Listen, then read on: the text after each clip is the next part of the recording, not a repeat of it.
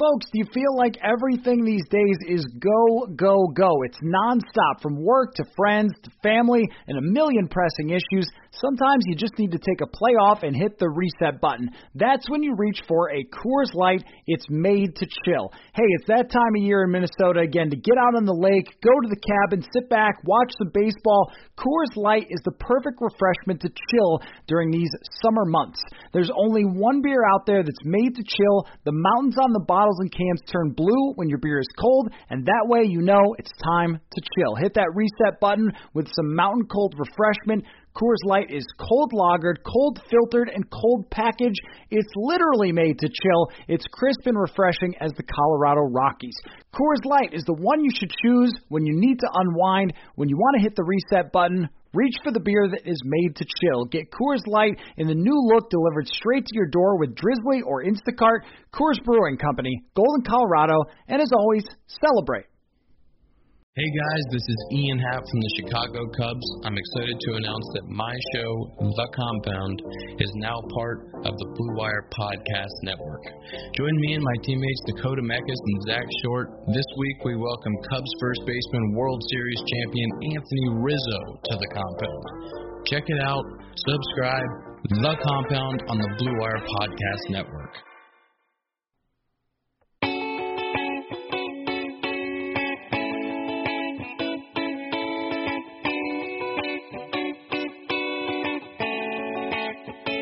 Right, welcome into another episode of Purple Insider. Matthew Coller, along with our journeyman insider, Sage Rosenfels, former NFL quarterback. And, you know, the great thing about talking with the journeyman quarterback, as I have discovered through our years of podcasting and live radio together, Sage, is that you have played with a lot of other great NFL players. And so I noticed that NFL.com is having a lot of their ex player analysts give their five favorite teammates or five best players that they ever played with. And I would like to do the same with you, Sage. Are you ready to go?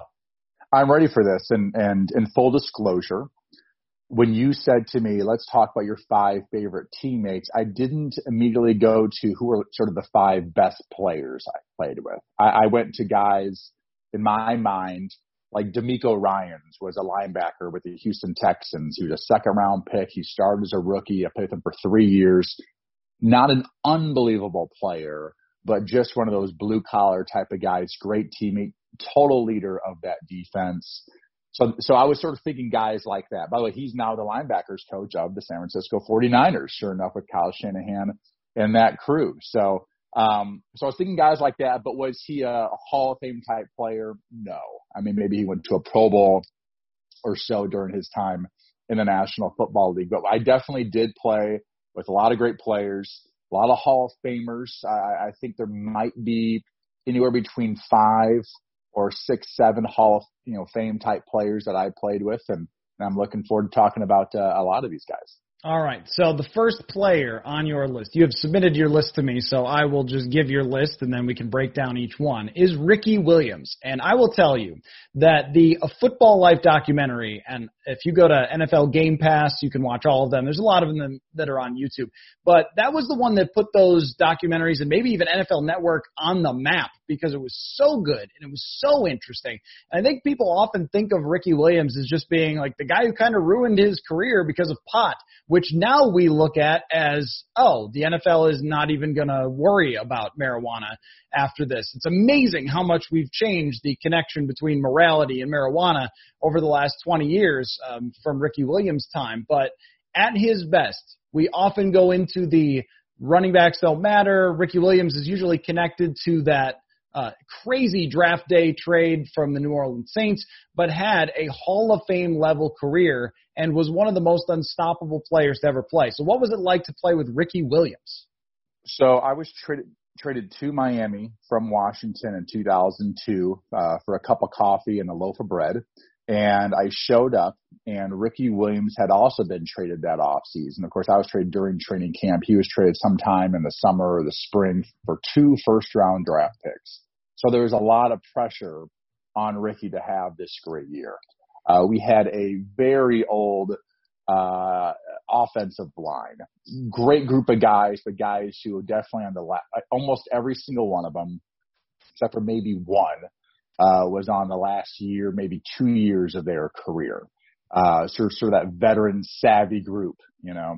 Um, and Dave Wannstedt, you know, the old Bears coach and Jimmy Johnson mentality, it was all about running the football and defense. I mean, it was very, very conservative football. Uh, we would run draw way too much on third down and seven. You know, we just weren't a team that threw the ball. Jay Fiedler did not throw the ball usually more than 20, 25 times a game.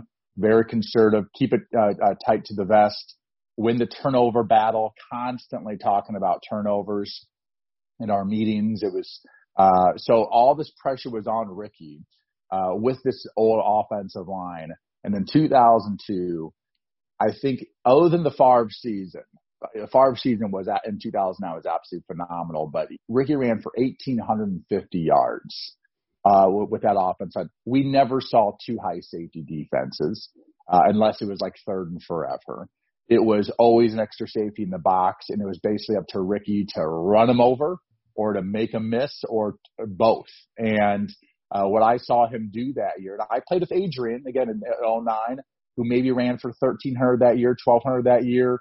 Uh, it, it, and, and I know, and I know Adrian had some 2000 yards, a 2000 yard season, but what Ricky did that year was the best running back play that I saw in my time in the NFL.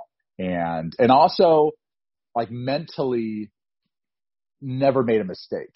You know, he didn't miss a protection. He didn't miss a, a route. He didn't miss really anything. He was sort of a coach on the field and you just don't get that very often from a running back. You don't get that sort of high intellectual player. And sometimes you do, but a lot of times you don't. And he was a guy that was very, very coachable, uh, always knew what he was doing. And that's just as a quarterback, that's a great thing to have uh, on third down. He's a true three down back. We didn't play backup running backs very much. Occasionally, Travis Minor, the old Florida State running back, he would pop in for a couple of carries a game, but it was really Ricky Williams like 90 some percent of the time. It was all him, and he was very dependable and uh, and he he you know rarely got hurt. And and as the game went on, and he's like 33 carries, he was still pounding and running people over, and a lot of times won big ball won ball games with his carries late in the fourth quarter. So the numbers on this season are preposterous. 383 carries, which we could just never dream of a running back having. You mentioned the 1853 yards, 16 touchdowns, average 116 yards a game, and tacked on 47 receptions out of the backfield at almost eight yards per reception. So even when he wasn't getting the handoffs, he was getting a lot of throws his way, 59 total targets and 430 touches. How a guy can run almost 400 times and average 4.8 yards per carry is wild. I mean, th- these are things that just would not happen at all in today's NFL. And I didn't realize until I watched the A Football Life documentary that he was intellectual about the game. Now, there are usually not very many dummies walking around the NFL field. I mean, it's a very complicated game. You have to be smart to succeed. But I think with Ricky Williams, he's one of those guys that was aloof from the outside and, and you thought, you know, you just never really know what's going on in this guy's head and you don't realize that he would have that intellectual part of the game. Yeah, he was. Uh, you know, smart guy, um, always on it with his with the, the you know protections for a quarterback are really important. Defenses get complicated every week. Sometimes you, your rig protections, you, you call it this, but versus this front, we're going to sort of break our rules, and every week that changes. And there was just no doubt that Ricky was going to get it right. Uh, he was always uh, on top of it. So great teammate, great runner. I think he was almost 250 pounds that year. Uh, I think he weighed about 240, 245. Uh, he had a run versus the Jets, uh, sort of a, a game winner. Maybe it was a tie, or maybe we're up by two points or something, and and he hits one for 75 yards. And you know, safeties are trying to. He's outrunning safeties and corners. He's 245 pounds. I mean, he's a big, thick, sturdy guy, but he also could make people miss. And uh, yeah, just just a phenomenal runner and uh, tough as nails. The next year, he only runs for about 1,300, I believe. Um, similar amount of carries, And so if you were at the time in South Florida as like a media member, uh, you know, the Alex Marvezes of the world, um, and, you know, everyone understood sort of him quitting the, the, the, the third year, uh, the Wannstedt's last year, uh, had some to do with the marijuana issue that he got busted for marijuana maybe a third time. But another aspect was we just never upgraded that offensive line. We had drafted some guys. We were playing, you know, third round rookies or, or fourth rounders, fifth rounders starting. Very young group, very inexperienced. And he knew he was going to get another 370 carries plus 45 catches. Plus, you know, in pass protection, you're hitting people too. Linebackers blitzing you. You've got to light them up, right? So you're, it's not like you have, you know, uh, uh, plays off physically um, uh, when there's a pass call. So uh, I think part of it also, other than the marijuana thing, was he just knew that he wasn't going to go through another season and get the absolute crap beat out of him. And so there definitely was a sort of Dave Wannstedt mentality versus overuse of Ricky Williams, and that was a common uh, media conversation about those, uh, you know, those down there who really understood the situation well. Um, but you know, it's much easier to talk about, you know, while he quit because of the marijuana and things like that. He obviously was going through a lot. I don't know if you saw the run Ricky run 30 for 30. Um, it's, you know, it goes into the, his, they, they find him in California when he's quit and he's smoking weed and the whole thing. And, and, um, but what I saw in 2002, that 853 yards was, was the, the best running back play in my 12 years in the NFL. And my understanding is that he moved past that part of his life, like that he stopped using marijuana, found other ways to deal with it. And I think that now we would have done a lot more to help Ricky Williams with some of the things he was dealing with mentally because we acknowledge them as opposed to just making the guy into kind of like a criminal in the way that we look at him or not acknowledging or trying to help from an NFL organizational standpoint. We saw what happened with Everson Griffen where they supported him and then brought him back and he was still good. And it was like, yes, this is how things should be done, but they weren't back in 2002. So, well, that, yeah, people people were really upset when he quit, and it's, it's easy to make, as you said, make easy to make him into a criminal. Uh, now I think he is some sort of I don't know if you call him a healer, but you know he's big into obviously he was into yoga mm-hmm. and you know um, so all these alternative medicines, and I believe he does have some sort of a weed company, and I think he might even be a part owner of a liquor store in Austin, Texas. So uh, he's and he, and he and he works for the University of Texas. I mean, he calls games for. I don't think he calls. I think he does maybe halftime, pregame, postgame, University of Texas type stuff for the Longhorn Network. Gets paid there as well and yet also sells marijuana. I mean, what what a deal! What what a life! I mean, what an unusual life. Not your typical football player. Right. What a what a world we live in. And also another note about Ricky Williams, the team that I used to call single A baseball for, the Batavia Muck Dogs, Ricky Williams, the same guy played for them one summer because he was trying baseball. And uh, I remember asking people about it, and they said if he hit a ground ball to the left side, it was a hit. Like he really couldn't hit that well um, at that level. I mean, single A is a pretty high level compared to playing in college or something like that. But if he hit the ball in play, he was pretty much getting to first base because he was by far the fastest person on the field. So he um, he was dra- yeah he was drafted and and he said played minor league baseball and and he would play baseball in the off season at Texas, which just sort of shocked me that like yeah. One of the best, you know, we we didn't have those types of guys that I was. We had a couple guys that ran track, you know, a couple receivers that would try to run track uh, in the off season but the fact that Ricky was playing baseball and and when we would play catch, he again like running backs usually can't throw. Like Adrian Peterson c- couldn't throw at all, and almost no running backs can. They're just like Ricky could would play catch with the quarterbacks. He loved uh, warming up before practice and had a nice throwing motion to throw a nice ball. He'd want to work on his drop a little bit. Um, very very unique player and, and definitely in my top five for best players I played with. All right, next on the list is somebody that you might expect would be on Sage Rosenfels's list of players that you have played with, and that is Brett Favre. Now, we used to run a promo on our old Score North days of you talking about how you know, after the interception in 2009 that you said to Brett, Brett, you are the best football player I've ever been around. Uh, where when you guys were sitting on the water coolers during the coin flip, and you know, I, I just can't imagine the the view that you had for that season, starting when he comes in and the circus that it was in training camp, and then seeing the season that developed, the throw against San Francisco that's legendary, the playoff game where you know you light up the Cowboys, and then everything that happened in New Orleans. Um, but you know. What what can you say about Brett Favre that I guess anyone who didn't have that close of a view like wouldn't know about him since he is so interesting, but also so well chronicled in his career. Yeah. So when people talk about the strong arm, which he did. I mean, he was 39 years old, turning 40 that year, and his arm was insanely strong. But the accuracy, that's what was really crazy to me. His accuracy was off the charts, and how many balls he'd fit in the tightest windows. Um, and then he would move defensive players to sort of get his guy open you know, a linebacker or a safety would drop into the hole that where the receiver was running his dig route or run his curl route.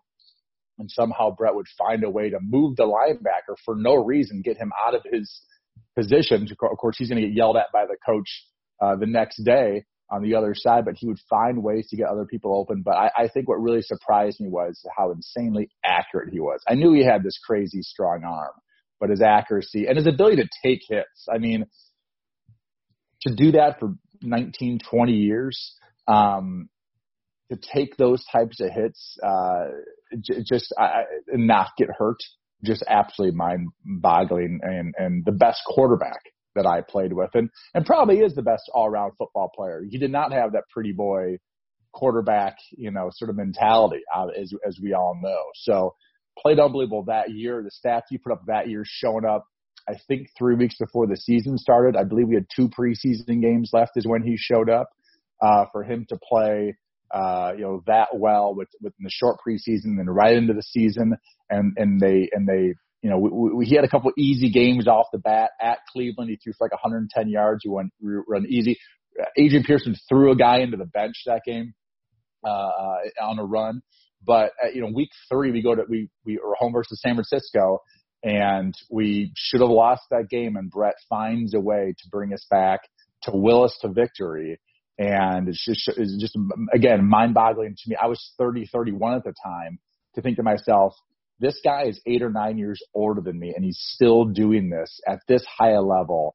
I, I just simply couldn't believe it. Is the throw against San Francisco the best throw you've ever seen? Yes.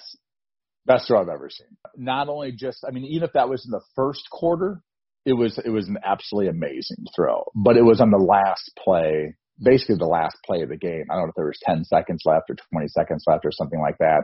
Um, but it was right at the end, and there was just absolutely no room for error. And the fact that he even found him open. Again, this is a this is a he, he Brett sort of rolled to the right, and and uh, Greg Lewis, who was the receiver who caught that ball versus San Francisco, was on the left side, and his in his route he really doesn't cross the middle of the field. But since Brett held on to the ball, that sort of short post, uh, the 20 yard post turned into a 45 yard post, 50 yard post, and, and Brett threw that thing on a line in the back of the end zone. Uh, yeah, that's, that's the best throw that I ever saw. You know, what's interesting about Favre is that he gets a little bit known for, I mean, not a little bit for the gunslinger thing, but a little bit known for the interceptions that happened at the biggest moments. I mean, one thing is you have to be in those big moments to have that happen to you to throw those interceptions for one, and you don't get to those big moments unless you're one of the best players ever. Um, but the other point is that in terms of his interception percentage, Favre really didn't throw more picks than other people, like per throw. Uh, I was just pulling this up, and his interception percentage percentage for his career is basically the same as Kurt Warner's. But we never think of Kurt Warner as being reckless. We think of him as just throwing darts everywhere. And in a way, because of those big interceptions, and I think he had one year in his career where he threw a bunch of them. Um, but because he was always willing to give it a shot, especially in times that they were down or big situations, as opposed to checking down and taking some yards and then running the clock out on yourself when you're down. I, I mean, I think that that is respectable and also one of the reasons that he is great and he gets known for the, the big interceptions. And of course, the one in 09 is devastating, but I, think it's part of what made him great is that he was willing to take those risks and you just very, very rarely see quarterbacks who were. And I imagine from your perspective, the role that you were in, that you know taking a risk like that down the field that he would do eight to ten times a game and succeed on half of them or more uh, is is a really hard thing to do when there's so much pressure at that position.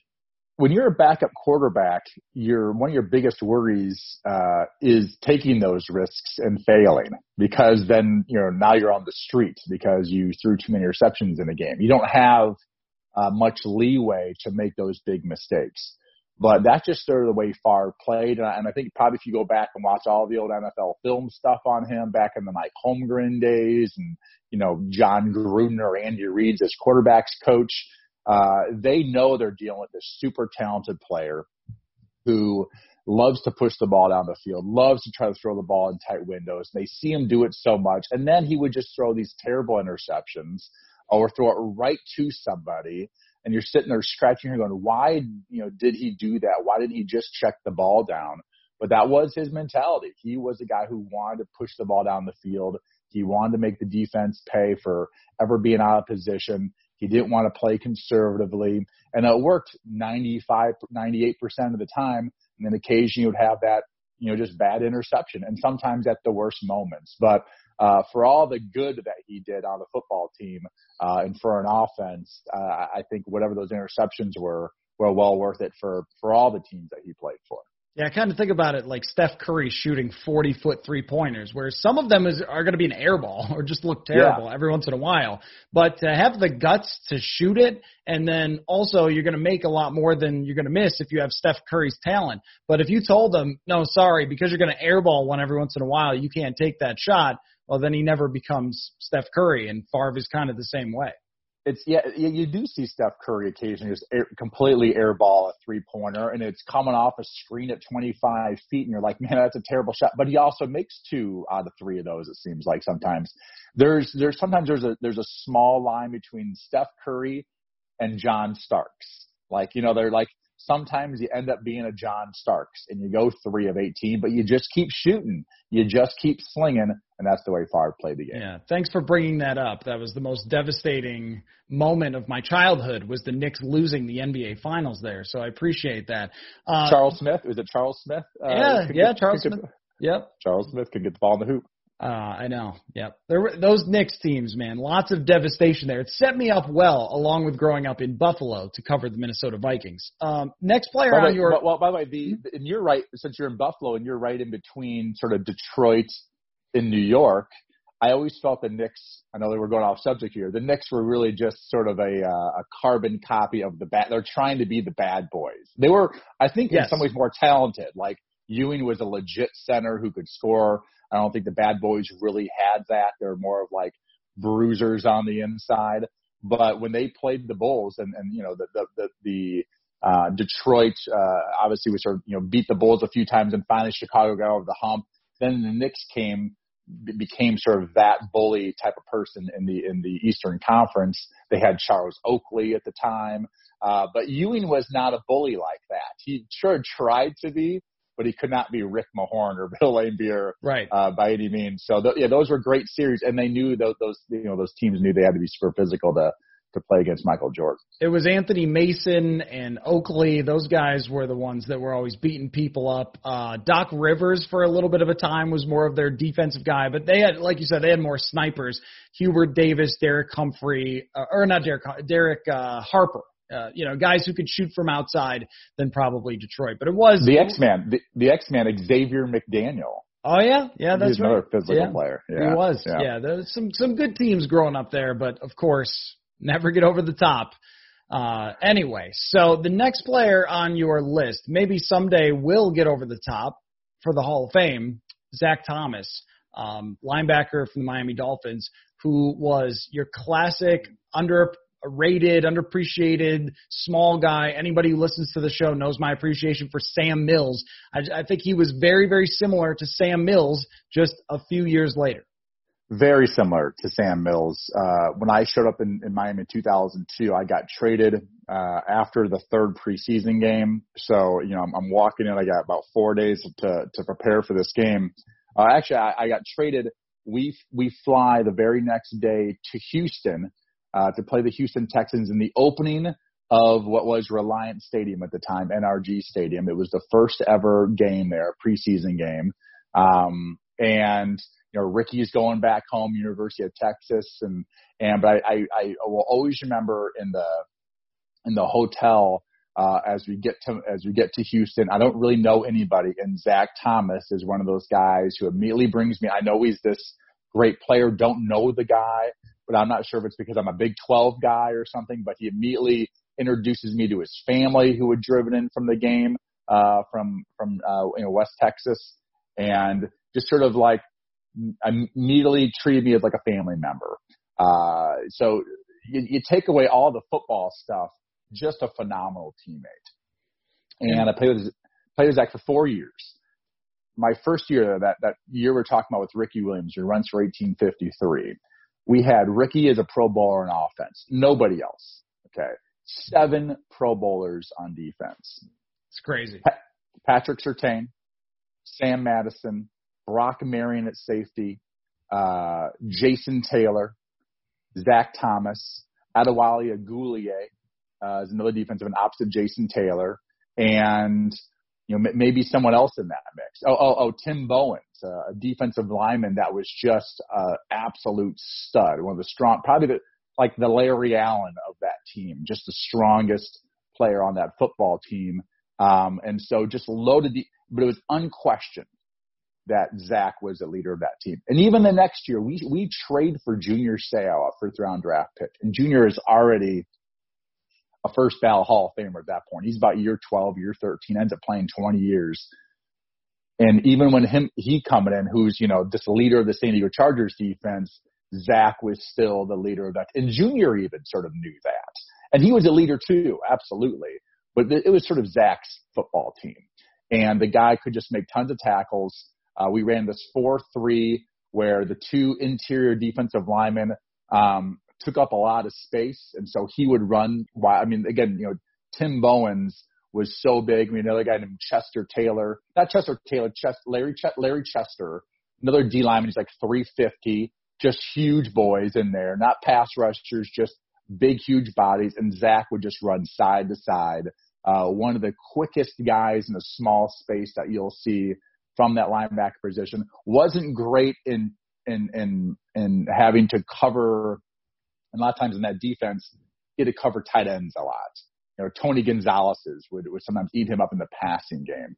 Uh, but for the most part, and he was just he would have 17 tackles a game, 18 tackles a game, 19, 12. It was just tackle, tackle, tackle all the time, and nobody ran on our defense. Very similar to those Vikings defenses uh, when I was up there when Childress was there. They had three years where they were number one against the run. We were very similar to that. It seemed like we were always top five and stopping the run, put quarterbacks in the third and long situation, and then that's when Jason Taylor did his thing and ended up being in the Hall of Fame. Junior Seau ended up being in the Hall of Fame, and I think Zach should be there as well. Before we get back to the conversation, got to take a second to thank our sponsors, Soda Stick. Go to sotastick.com to get your original Minnesota sports inspired goods. If you have not seen yet the Can't Stop the Thielen hat, you got to check it out. It's part of an official partnership with Adam Thielen. If you need to get some new hats for summer, they are having their annual summer hat deal right now. Get 30% off select hats when buying two or more. Sotastick.com to shop. That is S O T A S T I C K.com. 30% off select hats. No code needed. Discount automatically applied at checkout. Deal ends June 20th. Well, think about the value of a middle linebacker who is elite at stopping the run in that era. That era is a golden age of running backs. You just have so many players across the league who were legit, straight up superstar running backs. Those were the guys that were on the cover of Madden oftentimes were, were star running backs. There were only a couple of quarterbacks during that early 2000s era that were big difference makers. Obviously, Tom Brady and, and Peyton Manning, and for a little bit, Daunte Culpepper. But there's a pretty big drop off after like the fourth or fifth best quarterback, where now there's 25 quarterbacks who you consider stars or rising stars or guys that have potential to be franchise quarterbacks. That just really wasn't the case in the early 2000s. So it was a lot of teams that were built around running. If you had a Zach Thomas, that guy was way more valuable than maybe he would be now, although now he'd probably just adapt to be better in coverage. What's also amazing is the AFC East at that time was legit. I think mm-hmm. the best division in football. You know, the Buffalo Bills had Drew Bledsoe at quarterback. Uh, Tom Brady, young Tom Brady with the Patriots. Uh, Chad Pennington uh, was the quarterback of the Jets young as well, uh, but a solid quarterback. Uh, Curtis right? Martin in the in the in the backfield, right? Curtis Martin, Kevin Mawae was their center. He was always the guy that was super quick and would give uh, Zach some trouble. But when I showed up there in 2002, we went to Indianapolis in the old RCA Dome, and the divisions had just changed. But before I'd gotten there, Peyton Manning with Indianapolis Colts, they also, I think, all played in that same division. So he was playing against Tom Brady, Peyton Manning, Drew Bledsoe. I mean, really, really quarterback driven uh, uh, division, and Zach was sort of the quarterback of that defense. It's, I know it's like sort of a cliche to say, but he really ran the whole thing. He organized everybody. When we would go to games, so you know, you do these, uh, you do the walkthrough on Saturday. Uh, you know, you have some meetings, you shower up, you put on your suit, um, and then you get on, you know, you get on the bus to go to the airport or whatever, and you fly when we were on that bus or, at, or, or on the plane, Zach had these sheets of paper, uh, sort of a, a, a, a booklet that he had drawn up pass plays out of the sort of the formations um, that, that the previous team had ran, run a, a whole bunch of the previous games. And he would constantly flip through those like flashcards. And because he wanted his mind just to see all the things they do out of these various formations. So then he could, he said he did his rookie year and he got so uh, worried that he would, you know, if he didn't do it, he wouldn't play as well. So he did it for every game wow. the rest of his career uh, because he had success early on, and you know, once you're doing something that's working, uh, it's, it's like wearing the same socks, you know, or, or whatever it might be. Um, and and so Zach would do that and, and prepare and prepare, prepare, and play the mental side so physically he could just react, uh, and that's why he played so fast. And that's always a part, a major part of the story that we just don't often hear from the outside. I think we have much more access now, and players uh, like our buddy Geoff Schwartz, who will be on Twitter breaking down protections and film and stuff like that. And you sh- really show the outside world how much goes into it to be a great player. And if you have the physical talent, the will, and then it goes along with, like you said, the dedication and intelligence to do it, um, you could become a Hall of Fame or borderline Hall of Fame player. But there are very few who have that intersection of all of those different things. And for someone like Zach Thomas to overcome the height element of it, um, takes even more work. So very, very yeah. cool with him. Yeah, five ten, maybe five eleven. Uh, he also played in an era, an era where you know um, he was, you could say, physical with receivers over the middle. I mean, he was knocking people out. It yeah. was this was yeah. pre all whatever it is now. I mean, you out, you ran a slant, you better watch out because Zach Thomas will absolutely take your head off. And it was again that type of era. Uh, I was always a lot of people were worried that he was going to have concussion issues when he was done. I actually ran to Zach this uh, this uh, last year. Took my son down to Miami to the Orange Bowl and hung out with Zach for a day and he did have some head issues after he got done uh, playing for six months to a year. Um, he was having some different things, and then he says he's been fine ever since. So I was very relieved that he had been doing well. I, I wasn't sure, uh, but he'd been he's done really really well. Um, and you know, obviously he's made a ton of money. He's got a young family now. Uh, you know, he's like a, you know, talking to him. He's, you know, he's a, he's the classic dad driving his daughter to to dance practice and to you know think of that now compared to what I saw him as in the early 2000s, where he was just a headhunter out there. Uh, it's amazing. Uh, know, again, great player, maybe the one of the one of the better defensive players I played with. Uh, definitely the best middle linebacker I played with, and and again, That defense was loaded, and he was the unquestioned leader of that defense. Our next player on your list. Every time I've ever watched a Sage Rosenfels start for the Houston Texans, there's something that is in common. You throw the ball to Andre Johnson every play. That is your offensive strategy. In fact, that's probably why you won some games with Houston is Kubes and throwing to Andre Johnson every play. I don't think people realize that Andre Johnson is 11th all time in receptions. And think about his quarterbacks. No offense, but you got you, Matt Schaub, maybe David what, Carr. David Carr. Was there a Yates mixed in? I mean, it was, he's not exactly playing with Brett Favre throughout his career and is one of the hands down best receivers to ever play. And he ended his career, uh, you know, with I think the, the Colts for a cup of coffee, maybe for a season, and maybe the Tennessee Titans for a little bit too. Interesting, all in the same division. Uh, at that point, his knees were sort of shot up. One of the things with Andre, six foot four, three, two hundred thirty-five pounds. And he, he, he legitimately ran in the, you know, the, the 441 or 439. So for a big guy, very fast. It's hard for big guys like that to put on the brakes. It's just not, you know, it's like an NBA guys. All these guys have bad knees at the end of their career. Well, that's, that happened to Andre. His knees just sort of gave out on him, but cause he was so big. And when you would see him take off from his stance, when you'd watch it on film, you could feel the speed and the energy coming down the field. It was like a freight train. And he could run past you. He could run on the in cuts, but then you know, could also throw on the brakes.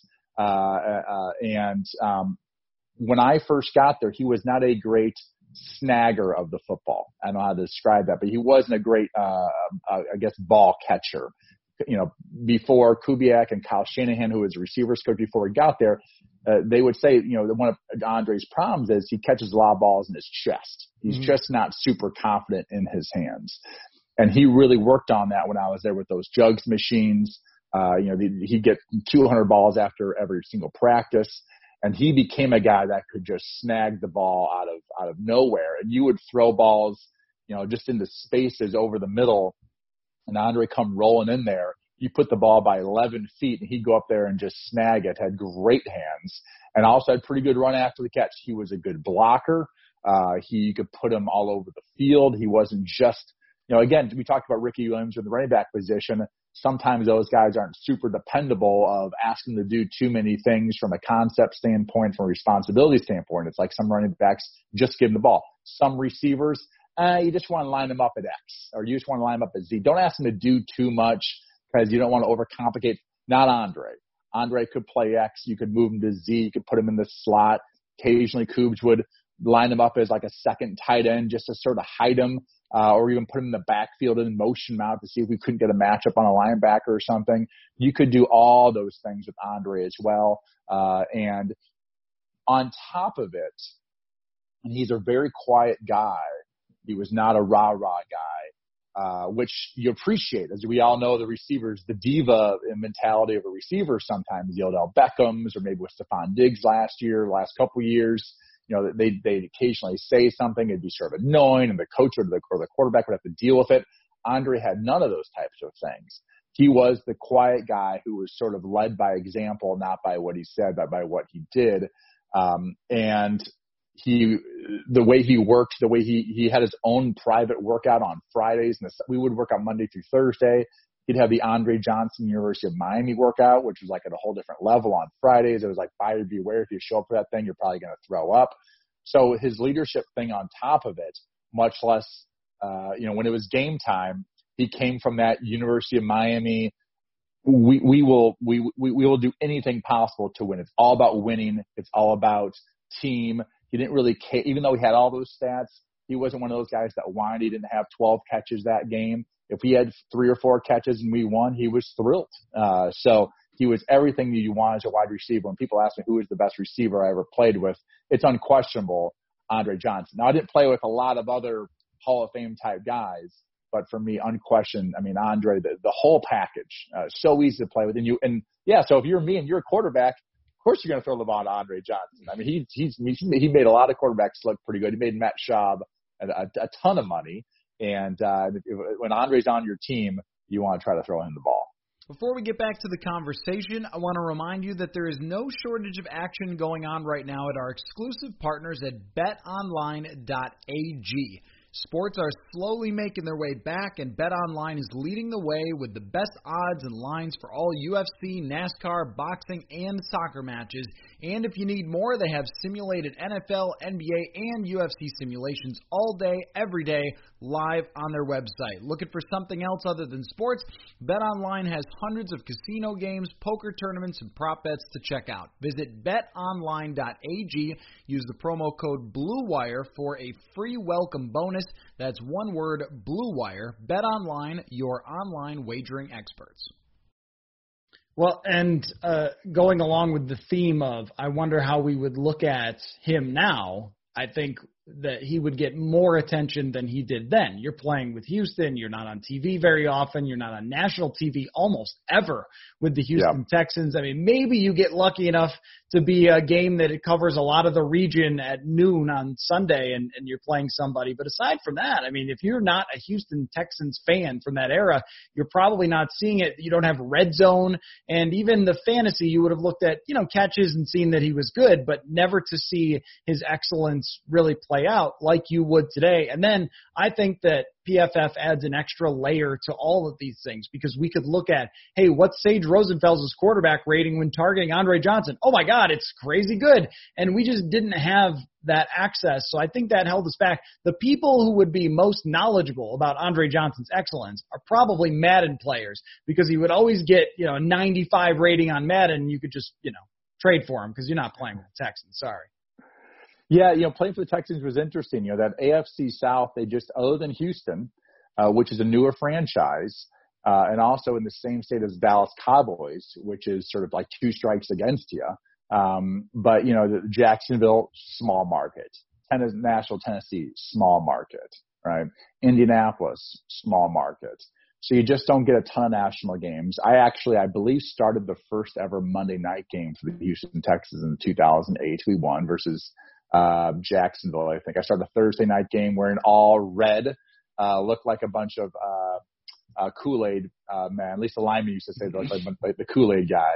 Um, but yeah, you, you don't. There's not that national exposure, especially back then. You know, pr- sort of pre red zone, pre NFL Network, all those types of things. But huge market in Houston. Uh, Andre's a legend down there. Has a great nonprofit, but as a player, he a phenomenal teammate, phenomenal player phenomenal specimen as just a just a athlete, just a sort of freak of nature athlete. But again, you know, mentally had all those attributes that you'd love to have as a teammate as a wide receiver. Okay, last one on your list, five best football player teammates that you've ever been around is Eli Manning. And I just want to say that the Eli Manning Hall of Fame debate drives me crazy because the second half of his career, he didn't play for very many good teams. His skill set, obviously, as it happens to everybody, was fading. During Eli Manning's prime, it's not just like he had two good games. He's not Nick Foles, okay? I mean, he was one of the elite quarterbacks during that time for probably a, a seven or eight year stretch where if you had Eli Manning, you felt like every year you could go win the Super Bowl potentially. And then when people try to downplay beating Tom Brady in two Super Bowls and being the MVP in both of them, I just don't know how you downplay that. Like that's what you start playing for. That's what you watch as a fan for is to go win the Super Bowl and to beat the best player of all time twice in the biggest game. I I don't think there's any going like, yeah, well, if you didn't, it's like, well, he did. He did do it. There's no downplaying how amazing that is. So honestly, you know, I think he does get into the Hall of Fame. I just don't really care for the debate because I think he was I think we look at oh what his overall win loss record is or what his quarterback rating. But a lot of those stats are influenced so much by the last couple of years of his career. If he retires after beating Brady the second time, I don't think anybody even questions whether he'd be going into the Hall of Fame. Well, Eli's career is interesting. You know, he, he comes into the New York Giants 2004. Kurt Warner's the starting quarterback for about two thirds of that season. Then they, you know, they're sort of, uh, they know that at some point they're going to give it to Eli. And he first starts playing. He's not all that good. Kurt and Kurt had played well, and Eli had had played great. Um, and he ends up in 2007 getting into the Super Bowl, getting super hot in the playoffs. But if we remember, if we go back you know, Tom Coughlin was right on the edge of getting fired a couple times uh, and they they kept him on and they win the Super Bowl. But you know, I, I think they were nine and seven, maybe ten and six when they made those runs. But he was the guy who would sort of like the John Starks. He was the guy that could get really hot, and Eli got hot at the right time twice. Uh, but he was in this offense, Kevin Gilbride's offense in New York for Eli's, I think his first 10 years in the league was an offense that you just didn't throw the ball to the running backs. They were the last almost every year in running back catches. It was not something they did very often. They loved keeping the running backs in, chipping, helping out uh, the offensive line. So, you know, so Eli could hold on to the football. And then he had usually two or three receivers going down the field running all these various option routes. Uh, and they sort of ran to green grass and ran to space. There had to be this thing where quarterbacks and receivers truly had to be on the same page all the time. And so it wasn't an offense that had unbelievable timing and get the ball out and those types of things. And so, you know, that type of offense is not conducive to 69% completion percentage. Just not. It's conducive to 59 or 60% complete. You're trying to throw the ball down the field all the time, and you're not just flicking the ball to the running back for a four yard gain that's flat. You're trying to push uh, the field a lot. Um, but it was really, really hard to stop when it was on. And he had Steve Smith, Hakeem Nicks, Mario Manningham, and he had a you know good set of receivers. Amani Toomer early on, who was by the way underrated player. Amani Toomer, very good wide receiver for New York Giants. But Eli had to do on top of it, we're talking about those running back stand protections. He had to mentally, and this is where he was different than Favre. He did mentally run the entire operation. Favre was great as give him a play and he'll find a way to make it work. Eli is like give him a play and there's a very good chance he'll change that play or change the protection or change this or change that or, or, or, or change the pass pattern, lead the protection on. He was constantly manipulating the defense to get to a better play.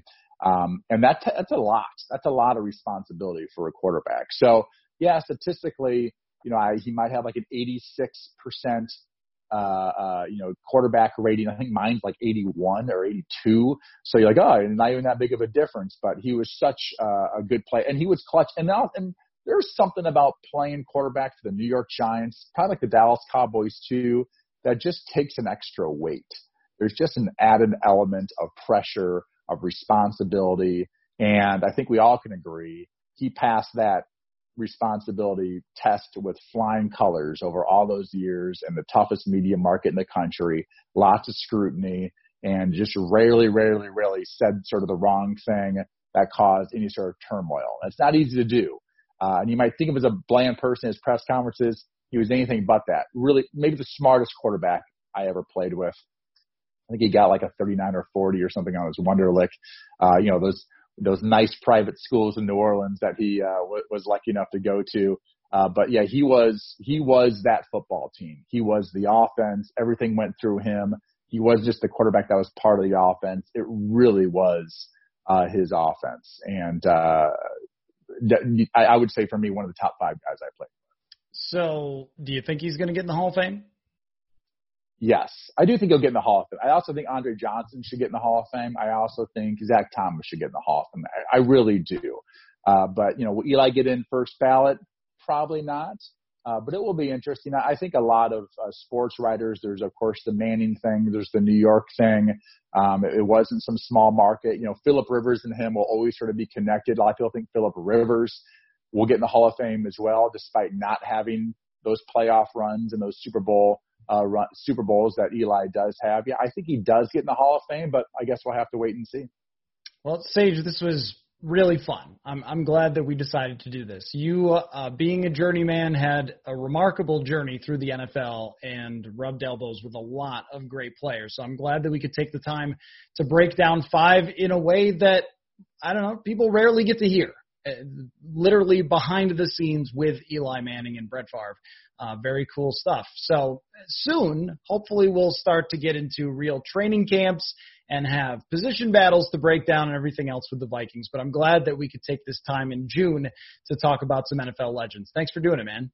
Yeah, I was gonna say, as if we do get into training camps here, and with all the the COVID nineteen stuff going on, you know, we, we may have to really become experts on who's on the practice squad, yes. who's on the bottom of the roster. It's going to be an interesting year because, oh, well, you know, next thing you know, Kirk Cousins is out for two weeks or three weeks or something. So it's going to be a very, very interesting fall in both the NFL and college football. So you're saying we should spend a lot of time on Nate Stanley against Jake Browning in training camp?